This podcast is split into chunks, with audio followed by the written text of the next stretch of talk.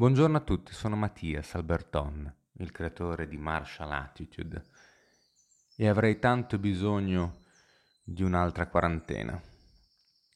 Perché, parafrasando il biondo, il mondo si divide in due categorie, quelli con bambini sotto i dieci anni e quelli che trovano il tempo per studiare, leggere, formarsi, migliorare loro stessi, inventarsi nuove cose portarle a termine. Riposare. Soprattutto calmare la mente. Calmare i bollenti spiriti della testa. Perché la testa è un, un posto strano dove convergono anche tutte quelle che sono le emozioni più basiche, fra le quali io trovo essere di primaria importanza anche il concetto della rabbia, contrapposta a quella che è la gentilezza. Ecco, io non sono mai stata una persona troppo gentile, devo dire la verità. Posso essere stata una persona particolarmente sottopessa o compiacente, non so, non riesco a pensare di me un gran bene da questo punto di vista. Sarà perché ognuno di noi conosce molto bene il proprio pollo e poi sviluppa tecniche molto interessanti per quello che riguarda il rapporto con gli altri. Quindi edulcorare certi angoli, smussare certi spigoli sapersi comportare.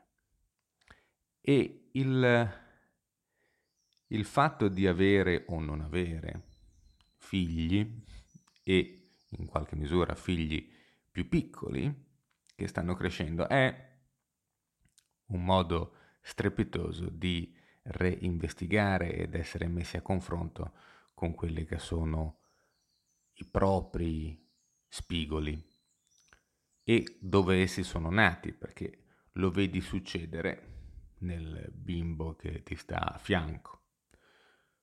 Non tutti hanno figli, ma possono avere allievi, possono avere i figli dei fratelli, dei cugini, insomma, mi avete capito, non è il fatto proprio di um, avere figli, certo aiuta perché rende la cosa un po' più viscerale, però il, il punto della situazione è quello di riconoscere che ci sono ehm, situazioni nelle quali veramente ti parte il boccino e veramente capisci che non c'è dall'altra parte nessuna ragione per, per starti dietro.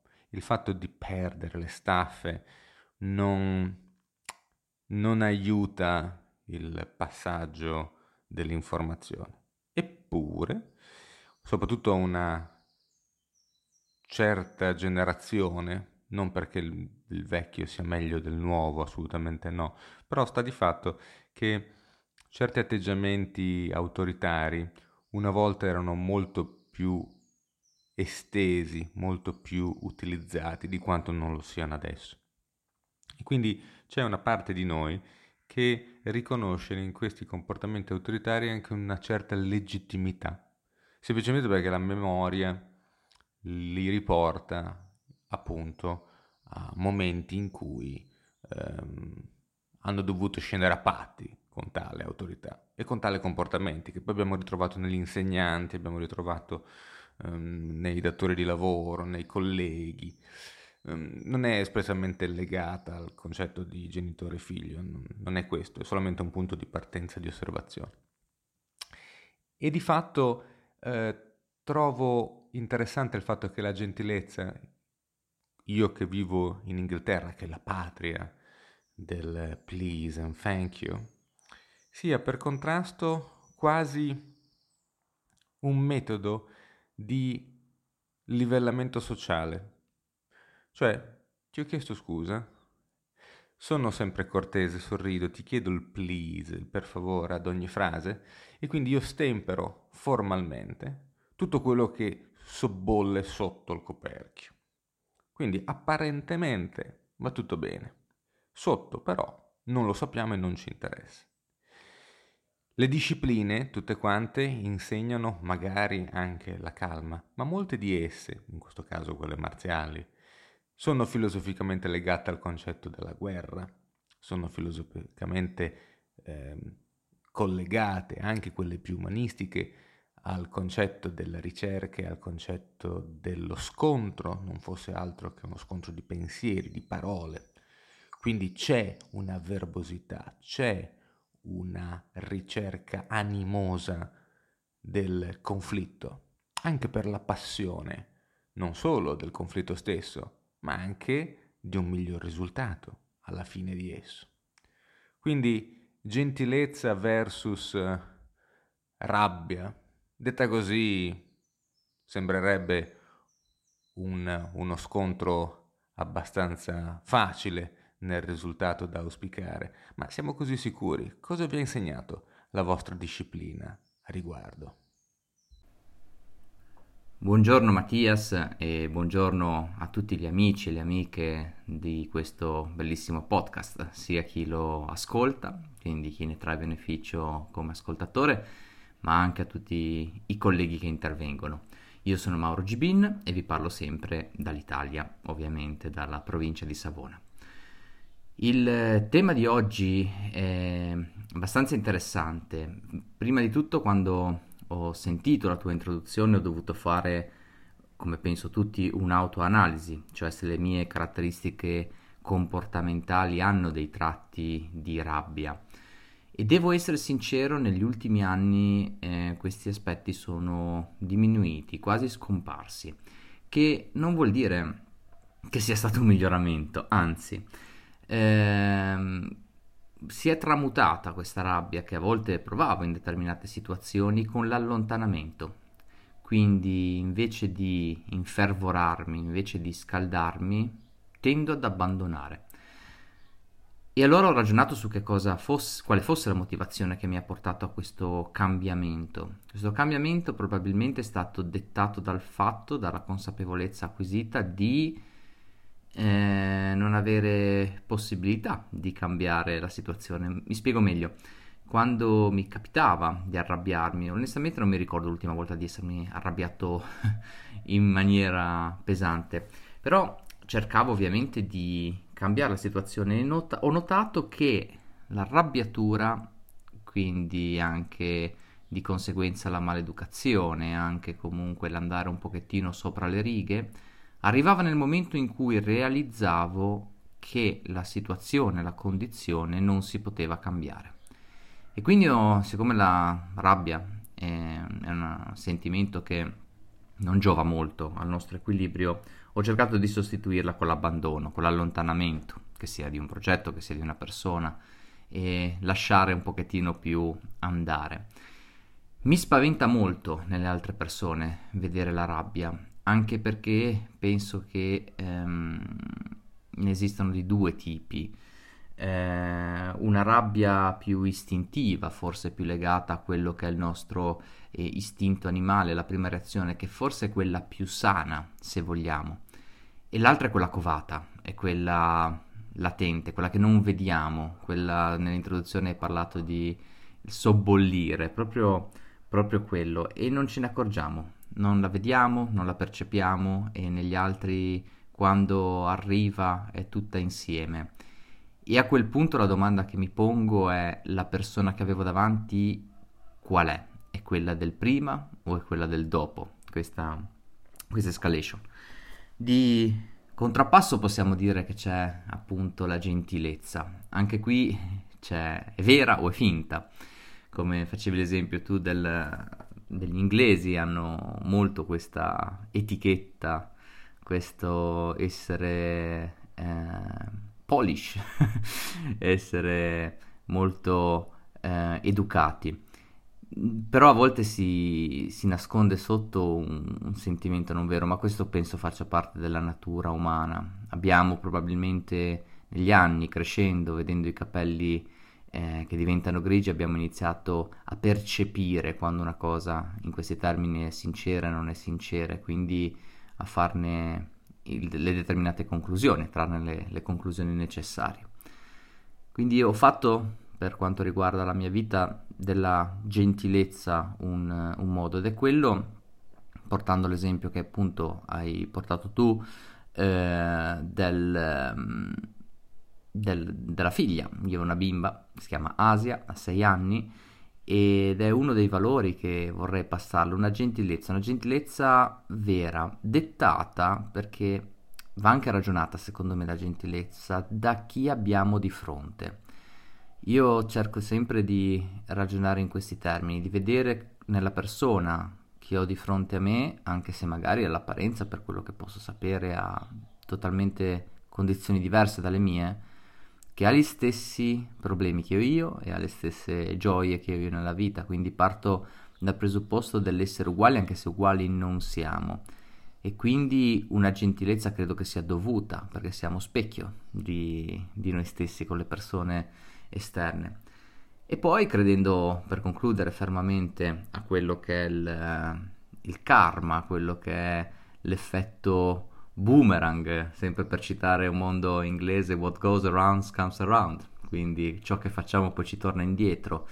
E penso sia una cosa doverosa, una gentilezza, specialmente in un mondo che pare gridare sempre di più, attaccare sempre di più, specialmente in maniera virtuale sui social piuttosto che in televisione o nel mondo politico e così via. Una educazione secondo me è molto necessaria e se abbiamo questa educazione, lavoriamo su questa educazione nostra, eh, ci comporteremo probabilmente in maniera più gentile, che non vuol dire assolutamente sottomessa o passiva, gentilezza.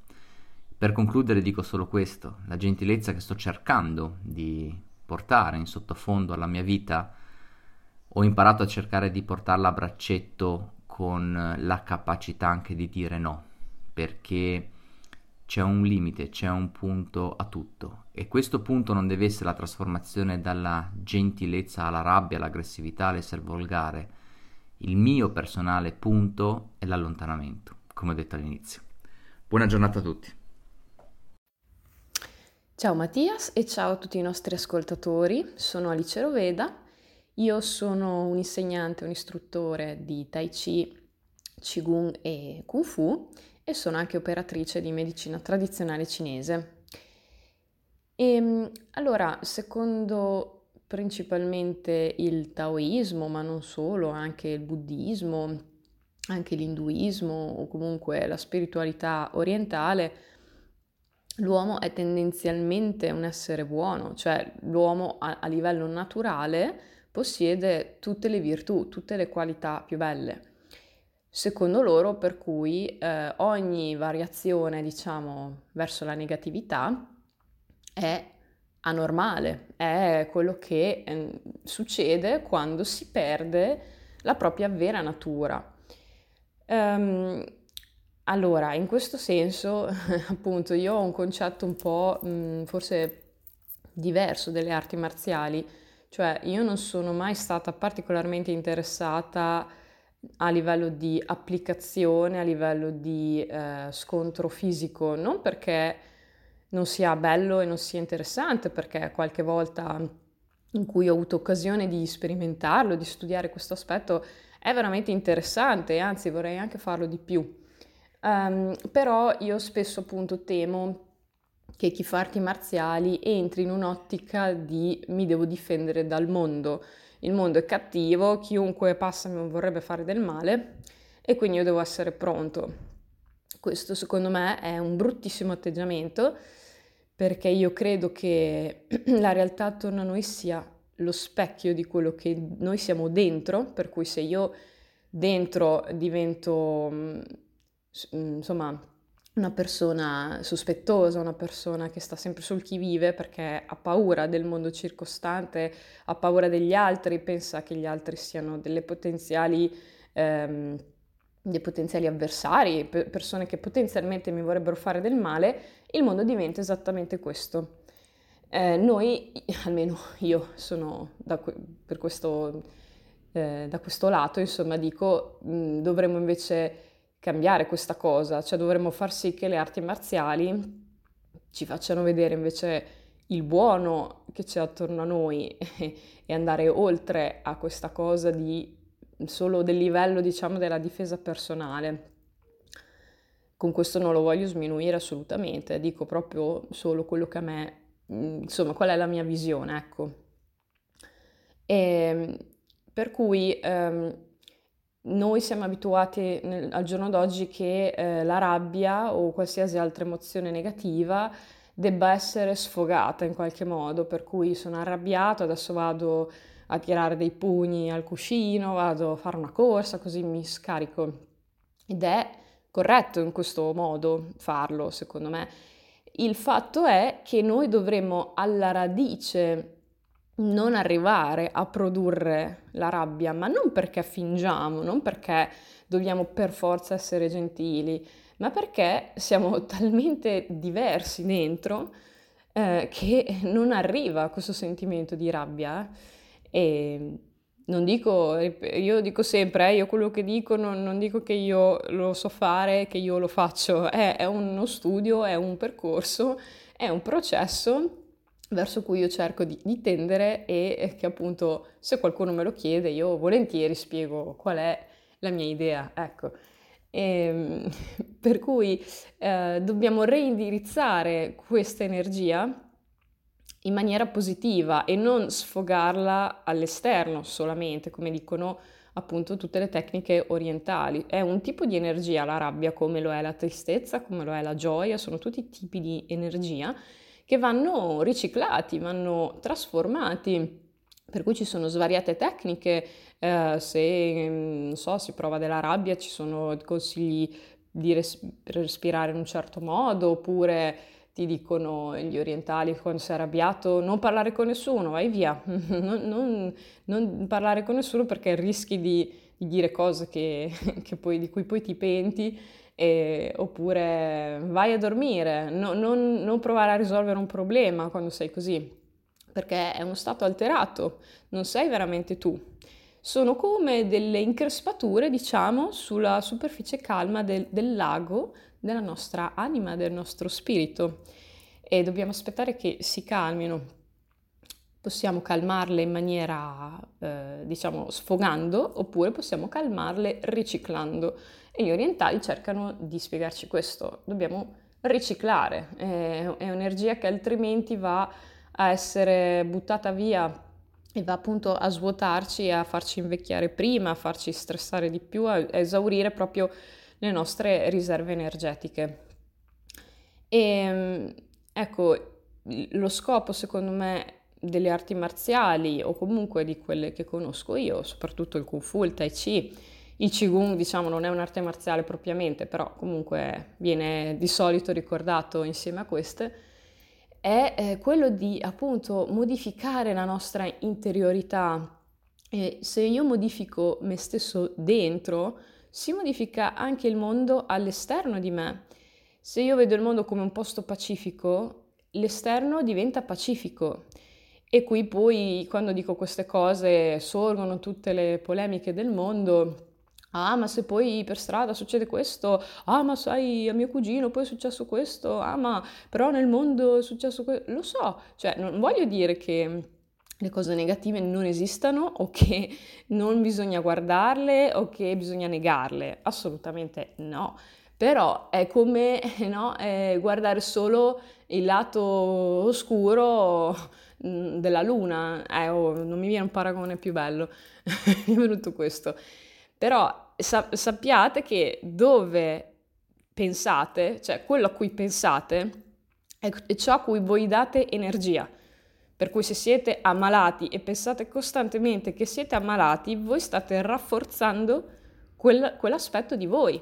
Dobbiamo concentrarci sull'opposto. Non vuol dire che la malattia non esiste, ma vuol dire che esiste anche la salute e io mi sto concentrando sulla salute per rafforzare la salute. Quindi il primo, ehm, primo trucco, diciamo, per ehm, evitare qualcosa è non dargli attenzione, non dargli energia. È, è questo il discorso. Per cui se io dentro di me veramente, no? non per finta che dico no dai, gli altri sono carini, quindi qui è la difficoltà, per davvero penso che, che il mondo sia in pace, perché in realtà il discorso delle arti marziali è come le discipline orientali, come la meditazione, lo yoga, è perdere il senso del sé, dell'ego, del mio, io. Quindi magari esistono i ladri, ma ok, cosa vuoi? La mia borsa? Tieni. Vuoi 10 euro che ho in tasca? Tieni. Non è, non è capito, non diventa più un problema perché non, delle cose materiali attorno a me non mi interessa e ad alti, alti, alti livelli non mi interessa neanche di questo corpo, quindi ok, mi vuoi uccidere? Va bene, cioè ok, sto esagerando, però per farvi capire che dopo si, si, va, si va oltre alle piccolezze di questo mondo e sono percorsi lunghi, ma è, è lo scopo di queste discipline, secondo me, arrivare a cambiare se stessi e l'unico modo per veramente cambiare il mondo, cambiare l'esterno, come anche diceva Gandhi, è solo cambiare noi stessi. Io non posso cambiare il pensiero delle altre persone e soprattutto non posso farlo in maniera aggressiva. Eh, come viene spesso detto, che ne so, ai vegani, ai vegetariani, siete troppo aggressivi quando si va a mangiare fuori, eh, aggredite gli altri per come mangiano. Esatto, vi hanno convinto in questo modo? No, vi hanno solo fatto innervosire.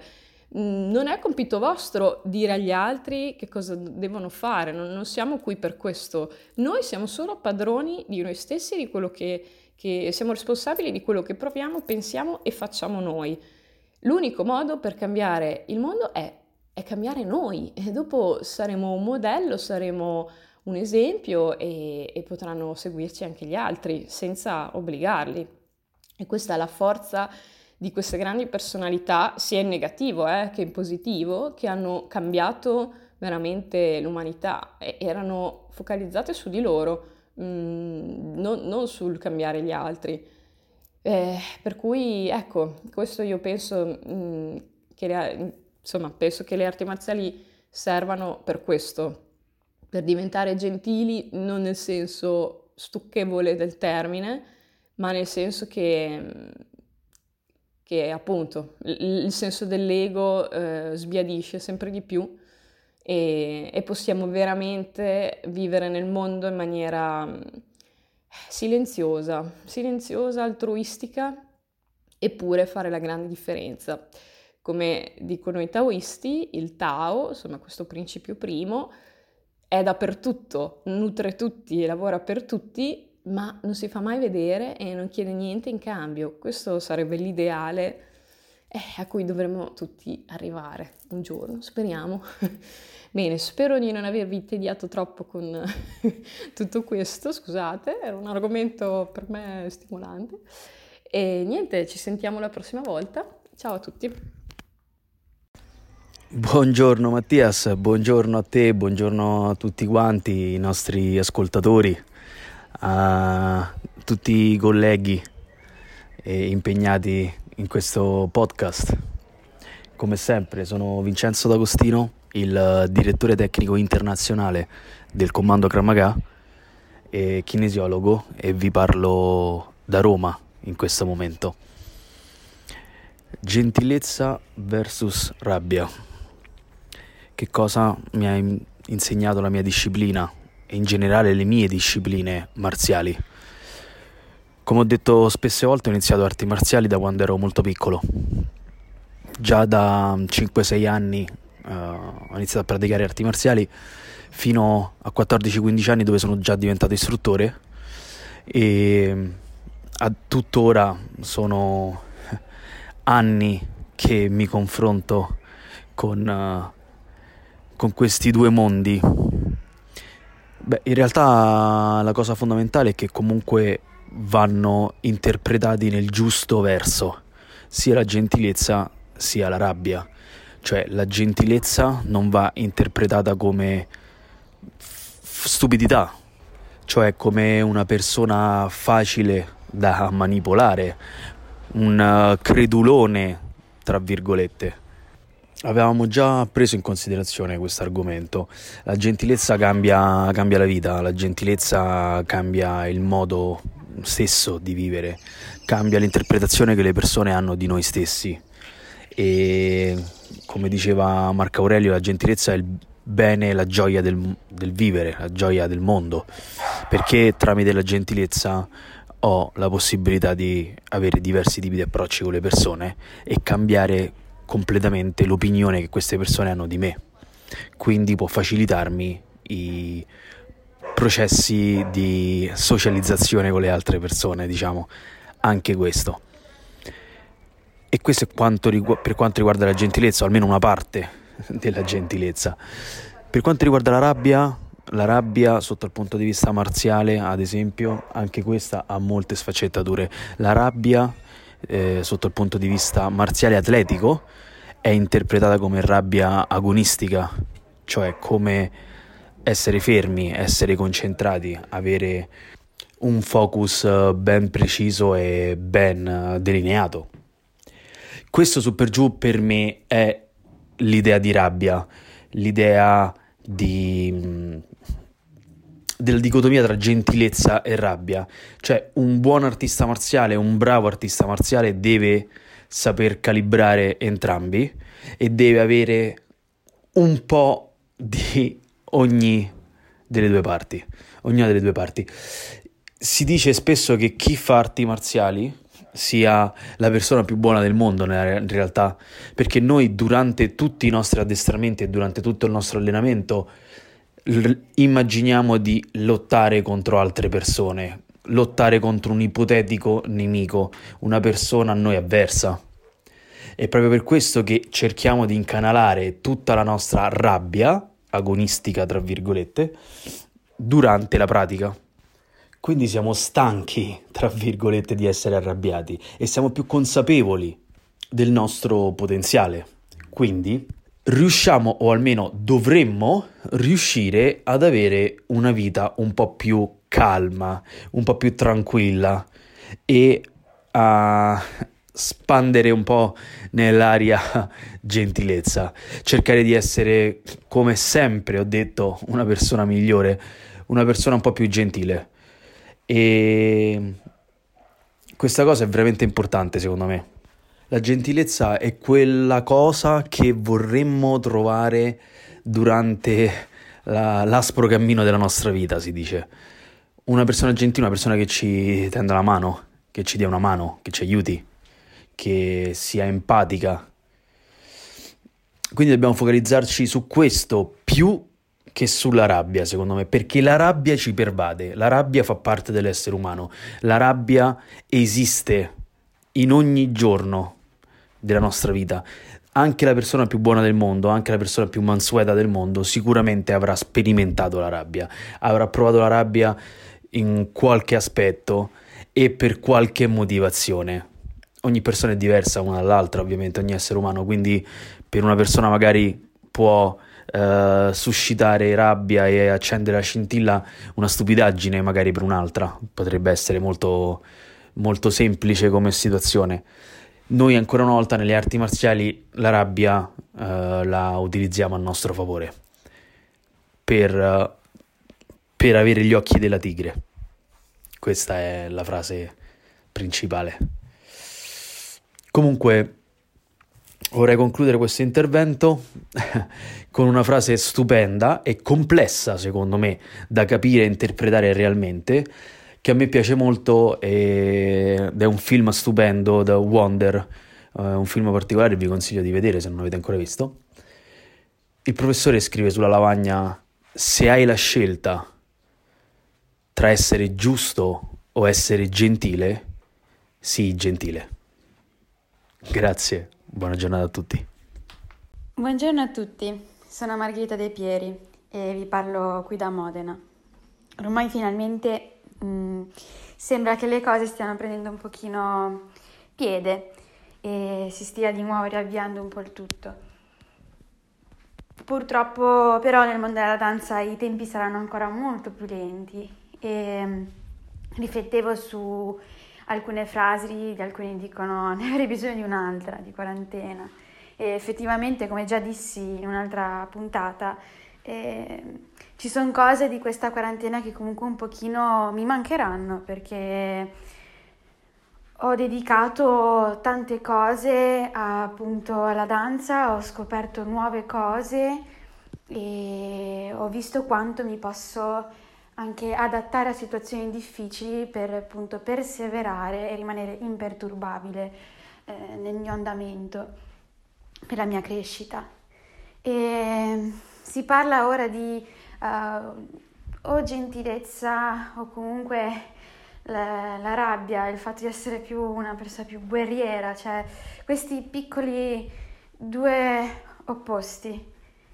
E um, tra le tante cose appunto che mi ha reso follemente innamorata della danza c'è il fatto che quest'ultima mi ha insegnato ad essere eh, un guerriero gentile, ossia eh, bisogna essere tanto umili in questo, in questo mondo per poter comunque andare avanti, ma allo stesso tempo bisogna potersi prendere certe posizioni e certi...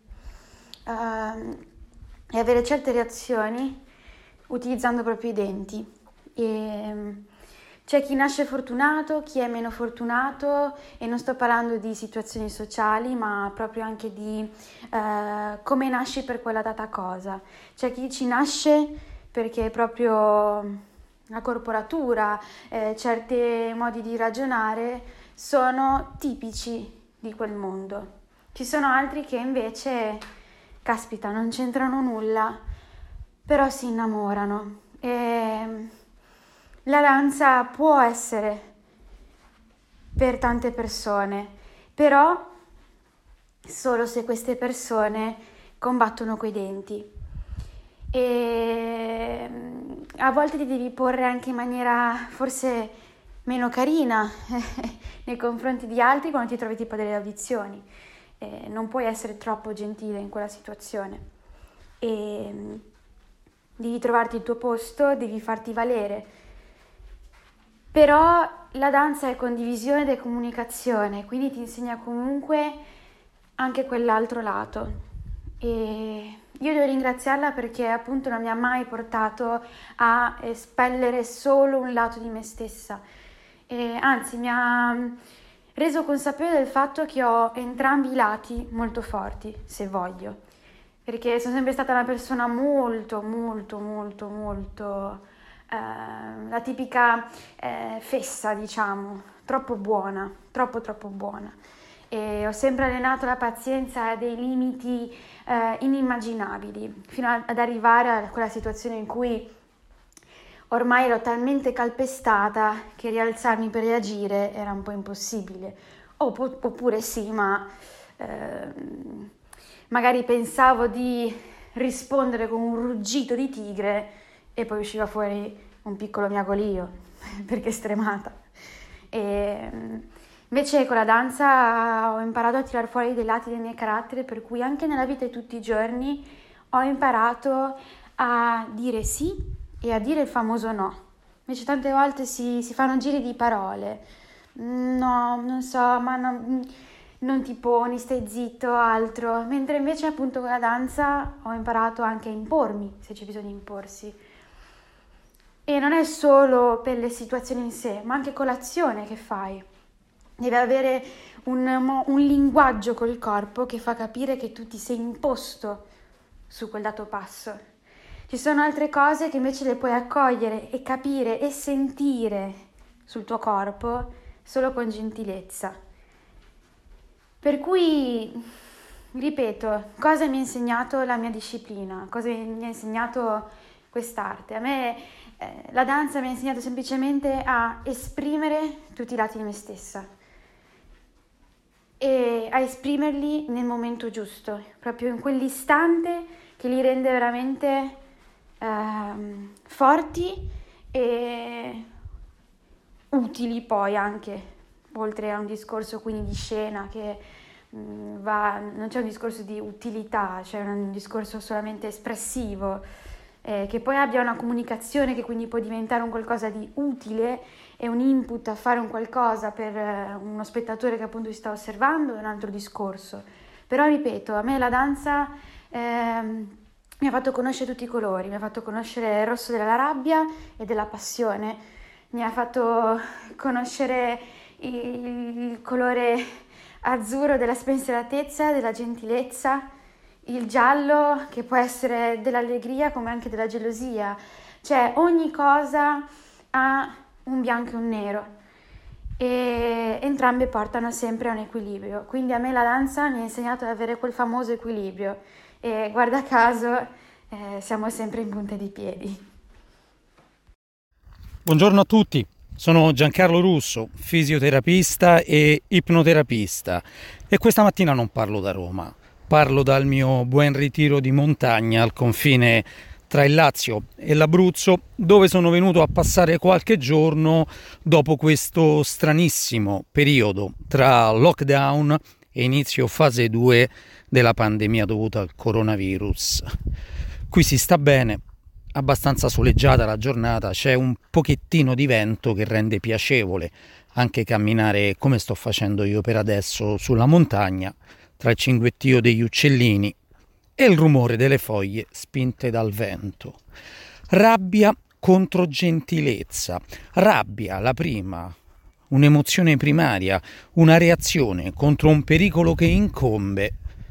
Il sistema nervoso si attiva, le narici si dilatano per fare affluire più aria, ossigenare i muscoli, il viso diventa rosso, affluisce tanto sangue, i pugni si serrano, le braccia si contraggono, la muscolatura si tende, intestini si contraggono, il corpo si prepara ad uno scontro. La rabbia ci mette in condizioni di superare una paura, un pericolo, ci mette, tradotto in termini più evoluzionistici, in condizioni di sopravvivere. Noi ci arrabbiamo per combattere un pericolo, qualcosa che abbiamo registrato come potenzialmente pericoloso per la nostra incolumità, per il nostro territorio o che mette in discussione la scala gerarchica che ci siamo costruiti nella nostra vita, gli spazi che abbiamo occupato nella nostra esistenza, siano essi sul lavoro, siano essi in società, siano essi in famiglia, dentro casa, in un'automobile nel traffico. Ed è una reazione che si scatena, indipendentemente dalla nostra volontà. La possiamo reprimere, ma già si è scatenata. La possiamo controllare, sì, ma dopo che è iniziata la reazione, non possiamo impedire la reazione della rabbia, possiamo controllarla, gestirla, contare fino a 10, respirare profondamente, sì, tutto vero, ma abbiamo già registrato che dentro di noi è cominciato a cambiare qualche cosa e che ci sta portando verso un'esplosione, forse violenta addirittura. Contro noi stessi? Forse contro gli altri? Probabile. Sfasciando qualche oggetto a portata di mano, tirando un pugno sulla parete, anche. Succedono queste cose. Questa è la rabbia. La gentilezza è ben diversa. La gentilezza non è una reazione, la gentilezza si apprende. I bambini non sono gentili, ai bambini va insegnato a dire grazie, a dire vuoi la caramella? Sì, grazie, oppure no, grazie. Ai bambini va insegnato. Non è naturale essere gentili. Il bambino prende il giochino dell'altro bimbo senza chiedergli il permesso. E anche se l'altro bimbo piange, non glielo restituisce, perché chiaramente il concetto di proprietà privata ancora non ce l'ha ma neanche dopo molte persone adulte hanno questo concetto di proprietà privata. Pensa ad un ladro, oppure pensa ad altre persone che fanno parte di culture differenti, per le quali rubare non costituisce un atto deplorevole. La gentilezza viene insegnata. Addirittura ci furono persone che scrissero libri su come ci si comporta a tavola, il cosiddetto galateo, o altre persone apprendono in base a quelli che sono i costumi locali dei paesi che si trovano a visitare quali sono le regole dell'etichetta, della gentilezza. Quello che costituisce un atto gentile in Giappone forse non lo è in Iran e quello che lo è in Iran forse non lo è nelle steppe russe. Chi lo sa? è appresa, ma la rabbia, i medesimi segni della rabbia, tu li ritrovi dall'Argentina alla Corea, passando per le isole Andamane, passando per la Danimarca. Sono gli stessi segnali perché è una reazione che nasce con noi, non è una reazione appresa. Noi apprendiamo tante cose nella vita, altre sono innate e costituiscono un bagaglio, quel bagaglio di software di base di cui la natura ci ha dotato per la sopravvivenza. La gentilezza non è necessaria per sopravvivere, in taluni contesti non serve. Diceva il mio vecchio Sifu, essere gentili con un nemico significa essere crudeli con se stessi. La gentilezza, al di là del lato ipocrita che tutti noi abbiamo, andrebbe applicata in base alle circostanze. Tenere la porta ad una signora anziana o darle la precedenza è un atto estremamente gentile. Perché?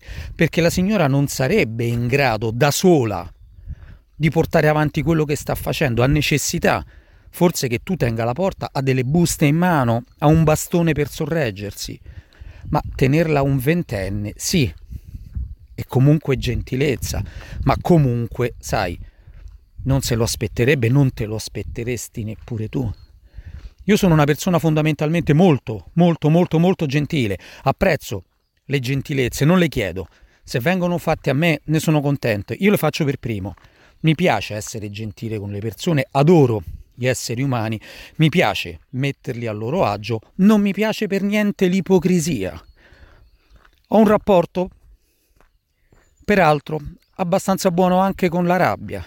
La sento arrivare, conosco i miei limiti, conosco le mie paure, cerco di evitare di mettermi in situazioni che potrebbero esasperare delle mie reazioni incontrollate, come ad esempio la rabbia. Certo, la provo come tutte le altre persone che stanno sulla faccia della terra, ma sono in grado anche, se le circostanze lo richiedono, di gestirla e sono anche in grado, se ancora le circostanze lo richiedono, di lasciarla uscire e scorrere attraverso quei canali che sono le mie braccia e le mie gambe. Un grande saluto dal mio buon ritiro di montagna a tutti quanti. Ciao. Ciao a tutti amici del podcast, ciao Mattias, eh, sono Maria Chiara e parlo da Cagliari. Eh, oggi mi piace moltissimo questo tema che Mattias con una certa anche intimità eh, nel, nel, parlare, con un linguaggio molto familiare che mh, mm, mi ha anche molto divertito, eh, ci propone. Ehm, e mi stupisce che contrapponga gentilezza a rabbia, mi stupisce eh, diciamo di primo acchito perché lui naturalmente partendo partendo da un punto delle sue riflessioni così interessanti, traccia un percorso che sarebbe magari diverso da quello che seguire io ognuno di noi partendo dallo stesso punto. E quindi non avrei contrapposto in effetti rabbia e gentilezza come eh, oggetti di analisi eh, ma lui, e lui lo fa e questo mi porta a riflettere sul significato di questi due eh, aspetti della nostra esistenza. Io non li eh, confronterei in quanto ritengo che la gentilezza mm, sia un modo, mentre la rabbia è un contenuto emotivo. La gentilezza è una forma di espressione del proprio animo, eh, è un modo di agire, la rabbia è una forma uh, della esistenza, è un sentimento e un'emozione primaria. Tuttavia la gentilezza collegata ad un animo di un certo tipo, e quindi i modi di un certo tipo, eh, sottendono un animo di un altro. Ehm, è paradossale che a volte però ci siano persone dai modi un po' bruschi ma intimamente gentili, perché è vero che la gentilezza d'animo è qualcosa di più che la mera gentilezza di modi che io peraltro amo soltanto quando in effetti nelle relazioni naturalmente quelle importanti, ehm, si accompagna ad una vera attenzione, quindi non il formalismo, ma per esempio l'ascolto. Eh, la rabbia è, secondo me, anche ingiustamente vituperata, in realtà è un'emozione quale, quale un'altra, quindi esiste, dobbiamo prenderne atto, bisogna imparare però a gestirla, questo è fondamentale. Come giustamente Mattia Spar eh, riferisce nella sua esperienza, eh, nell'educazione dei bambini questo questo è fondamentale. I bambini spesso manifestano rabbia e anche noi con loro. Noi possiamo farlo anche perché abbiamo un vissuto molto più risalente dove mh, eh, eh, che a volte si manifesta con, con comportamenti anche che sfugano al nostro controllo. Allora lì forse è il caso di andare indietro a capire se, abbiamo, se siamo stati anche noi bambini con genitori inclini all'ira, per esempio che ci hanno magari reso insicuri perché eh, non c'è cosa peggiore per un bambino o una bambina quello di fronteggiare un adulto che non ha controllo della propria emotività. Ne voglia tu di dire a un bambino che bisogna fare questo o quest'altro. Se tu non sei un porto sicuro è meglio che taccia, cioè se il bambino ti vede perdere le staffe ogni due per tre per qualsiasi episodio sfugga al tuo controllo, crescerà molto insicuro. Noi siamo delle boe, dobbiamo essere degli argini eh, a quello che la vita può portare. Più che qualsiasi parola detta, forse secondo me conta il nostro modo di reagire alle situazioni e la nostra saldezza d'animo che loro devono percepire. Non dobbiamo certo apparire come dei supereroi o eroine, perché siamo persone umane, ma il controllo è necessario e eh, l'esperienza di, mm, che io per esempio ho avuto da bambina di vivere con adulti spesso non mh, all'altezza di questo ruolo, purtroppo mi insegna che invece è fondamentale perché ripensare alla, mh, allo stato d'animo che si provava quando in infanzia accadevano episodi in cui si assisteva a scoppi di ira, eccetera, è, è veramente mh, doloroso. Ecco, è, bisognerebbe tornare più spesso indietro a quello che noi provavamo da bambini per relazionarci correttamente con i nostri bambini. Allo stesso tempo credo che se un adulto, con bambini o meno, ha episodi, eh, esperienze, di difficile controllo della rabbia, deve lavorarci un po' su, perché la rabbia non la puoi reprimere, perché proprio perché credo che sia il frutto di repressioni e compressioni. Il bambino, per esempio, ho notato avendo una bimba che, che, la sua rabbia nasce a volte da non sentirsi capita ascoltata. Quindi, come reagire alla rabbia di un bambino? Io non sono un'educatrice, sono una madre e, e quindi non sono una professionista dell'educazione, no? Anch'io un po' improvviso, mi informo, ma insomma il mio ruolo è un altro. Mi sono accorta che funziona molto la rassicurazione emotiva, cioè eh, anche spiazzare il tavolo rispondendo con gentilezza e dolcezza alle esplosioni di rabbia, purché non siano una rabbia che vuole solo vessare l'altro, perché in questo caso è, de- è una forma di dispotismo che secondo me non va appoggiata, direi che bisogna rispondere pers- al bambino arrabbiato, lasciandolo fare ehm, e dandogli poi gli strumenti con l'educazione, attraverso il nostro esempio, per capire che quel sentimento, quell'emozione non è brutto di per sé, ma va gestito perché non ferisca gli altri altri, ma perché anche non ferisca lui stesso o lei stessa. La rabbia ferisce chi la prova moltissimo, le persone irascibili soffrono quando io stessa mi lascio andare all'ira, che è molto che, una, che, dà una sensazione all'improvviso di grande potere perché si attivano, credo, a quanto ho letto, eh, delle zone cerebrali che eh, danno piacere, che fanno sentire un piacere, una sensazione di forza, ecco perché è difficile controllarlo questo scoppio di energia. Dopo però ti lascia in down, per così dire, no? C'è una forza impulso, un forte nutrimento a livello energetico, ma poi subito dopo un crollo e anche un crollo di valori, perché dopo ti, ti guardi allo specchio e ti rendi conto che hai fatto veramente un errore, perché eh, far male a, agli altri fa male anche a te, eh, a meno che tu non sia un sadico, ma mm, non stiamo parlando di questo. È per, ed è proprio qui che secondo me si congiungono gentilezza e rabbia come elementi antitetici. È proprio l'immedesimazione nell'altro, anche nel bambino che siamo stati, nel bambino che è l'altro, eh, l'immedesimazione nel dolore che gli altri provano di fronte alla nostra rabbia, che ci che ci deve far ripensare i comportamenti, no? cercare di praticare la gentilezza come una forma di bene, eh, non come un modo affettato per attirare più clienti nel negozio, per dire, no?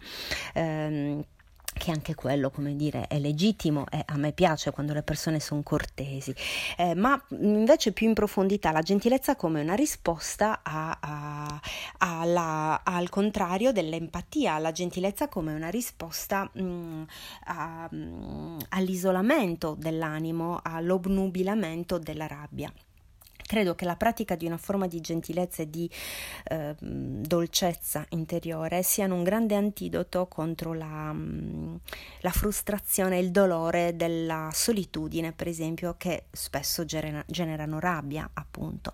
Eh, la rabbia può avere mille ragioni, ma eh, come cura si può proporre proprio la pratica della gentilezza eh, il sapersi comportare, il behave yourself, no? come diceva Ma- mm, Mattias.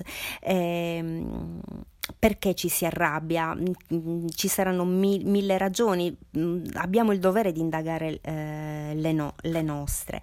E, ehm, e, in questo senso comunque eh, condivido il pensiero di Mattias, la gentilezza è una forma di amore per l'umanità. Mi è venuto in mente un libro che mi era passato tra le mani almeno una decina d'anni fa, che si intitola appunto Elogio della uh, gentilezza è scritto da Adam Phillips, che è un giornalista, e da Barbara Taylor, che è una storica, edito da Ponte alle Grazie. Un libro, mi pare, del, sì, del 2009, ehm, eh, che indaga il motivo per cui la gentilezza si sia trasformata in un piacere proibito, cioè in qualcosa di, eh, di raro, in qualcosa di mm, eh, ormai ehm, da conquistare, come se noi fossimo invece eh, fatti per eh, in un altro modo, se fossi, come se fossimo cattivi di natura.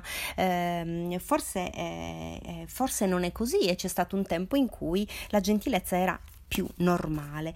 Ehm, il libro dà una risposta facendo un lavoro di storia della filosofia e mm, andando indietro nel tempo per capire come la società occidentale abbia poi, eh, diciamo, si sia conformata a certi principi o idee sull'uomo che hanno reso questo questa pratica della gentilezza come qualcosa di eh, appunto di proibito, come un tabù di cui non si può neanche parlare perché è considerata come eh,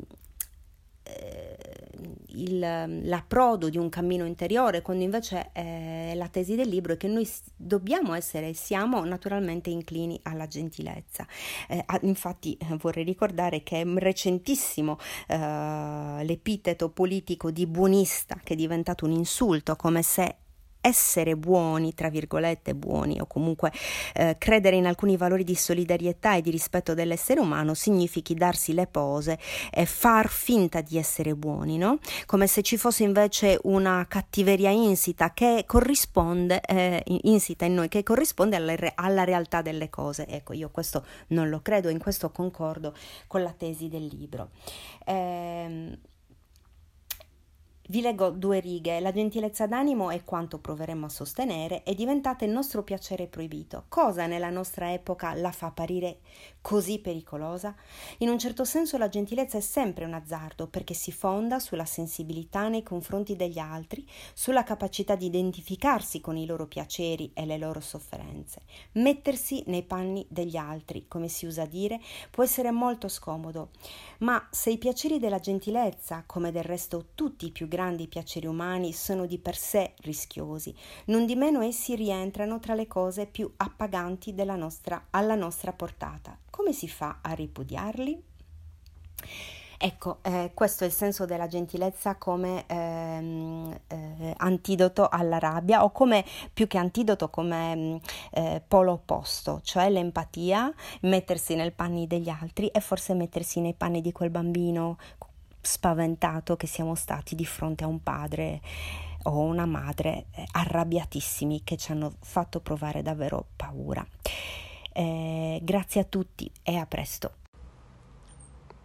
Un caro saluto a tutti, sono Fabio Campinotti, insegno storia e filosofia a Genova. Gentilezza o rabbia? Beh, io non le metterei in contrapposizione e direi che c'è bisogno di entrambe e direi che eh, giustamente Mattias ha fatto accenno alla gentilezza inglese eh, che è una forma di eh, convenzione sociale adottata da un popolo che è stato uno dei più feroci popoli imperialisti della storia del pianeta. Quindi diciamo che è ben lungi dall'essere un popolo non violento, tutt'altro. E eh, io ho un sospetto che eh,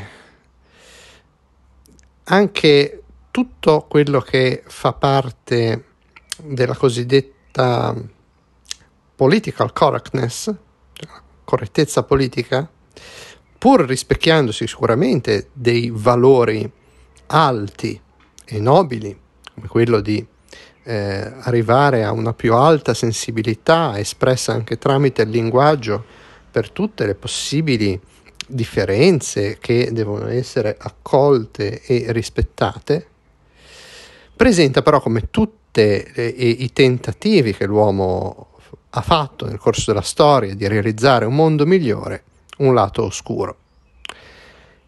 E il lato oscuro si cela precisamente nel tentativo uniformante del linguaggio, ehm, volto soprattutto alla rimozione di ogni elemento violento.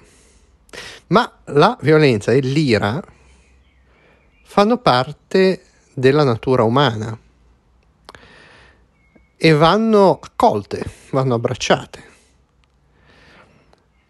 Eh, non vuol dire che eh, naturalmente debbano essere accolte tout court, no? quindi in maniera, in maniera unilaterale, ma fanno parte di uh, una complessità e, eh, ripeto, non possono essere rimosse pena eh, la cancellazione di eh, un'intera regione del, dell'uomo.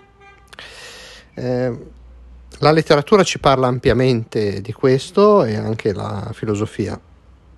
Faccio riferimento a un testo che ecco, non so quanti abbiano letto e non mi sento di consigliarne la lettura perché è un'avventura veramente, ma veramente impegnativa, che è La fenomenologia dello spirito di Hegel. Testo, diciamo così, che mette una certa paura e ha, ha ragione. Ecco. E a un certo punto nella, nella parte centrale dell'opera, dove Hegel si occupa del, dello spirito, eh, affronta eh, un tema che direi è molto collegato a quello di cui stiamo parlando. Affronta il tema dell'agire e, eh, e della irriducibilità della realtà al, a una visione astratta sostanzialmente. E infatti eh, Hegel dice la realtà tiene dunque nascosto dentro sé il lato estraneo al sapere e non si rivela in sé e per sé alla coscienza. Al figlio non rivela il padre in colui che l'ha offeso e che egli ha ucciso, né rivela la madre né la regina che egli ha preso in moglie.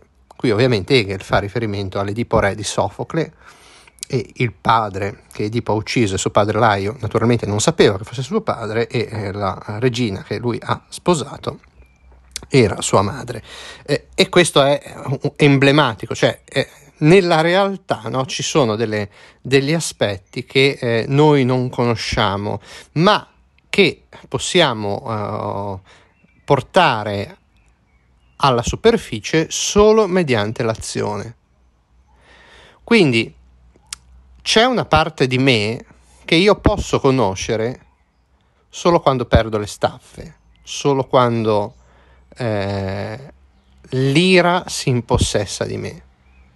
E questa parte di me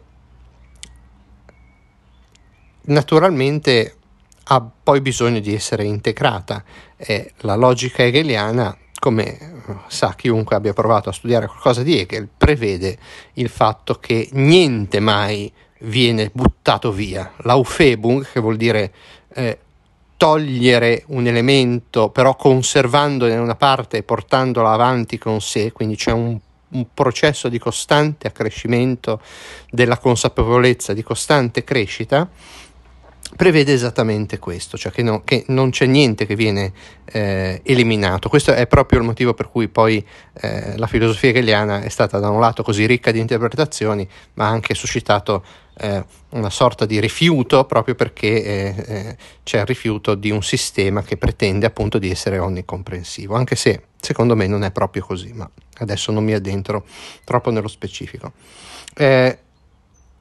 E eh, prosegue Hegel subito dopo e dice: In tal modo l'autocoscienza etica è perseguitata da una potenza tenebrosa che, posta in agguato e irrompendo solo quando l'atto è compiuto, la coglie sempre in fragrante. L'atto compiuto infatti è la rimozione dell'opposizione tra il sé che sa e la realtà che gli si contrappone. Colui che ha agito non può negare il crimine e la propria colpa. E questo è un principio assoluto della crescita. Eh, e questo ci porta anche a un altro aspetto, ovvero questa eh, rimozione no, che la eh, società, che la cultura contemporanea ha nei confronti di tutto ciò che è fisico, di tutto ciò che è violento, diventa allora in qualche modo una negazione stessa della realtà e impedisce all'uomo di conoscersi fino in fondo. Infatti una delle figure che eh, si sono eclissate nella eh, cultura contemporanea è la figura del padre, eh, come colui che porta un'autorità, perché questa autorità è concepita come violenza ma eh, negando questo, eliminando questo, si nega una struttura intima della realtà, che è fatta di conflitto. Il conflitto si rimuove, però il conflitto non si può rimuovere, perché è come eh, pretendere di mh, mm, cancellare il buio o di eliminare lo sporco da una stanza. Io ho, provo sempre una certa inquietudine quando trovo una casa troppo pulita e, e in questo mi ricordo Chesterton che diceva che i peggiori crimini di solito non accadono nelle bettole di provincia, ma accadono in stanze immacolate. E questo rimanda proprio a questo rifiuto del buio che è dentro di noi e più questo buio viene rifiutato, più eh, rientra dalla finestra.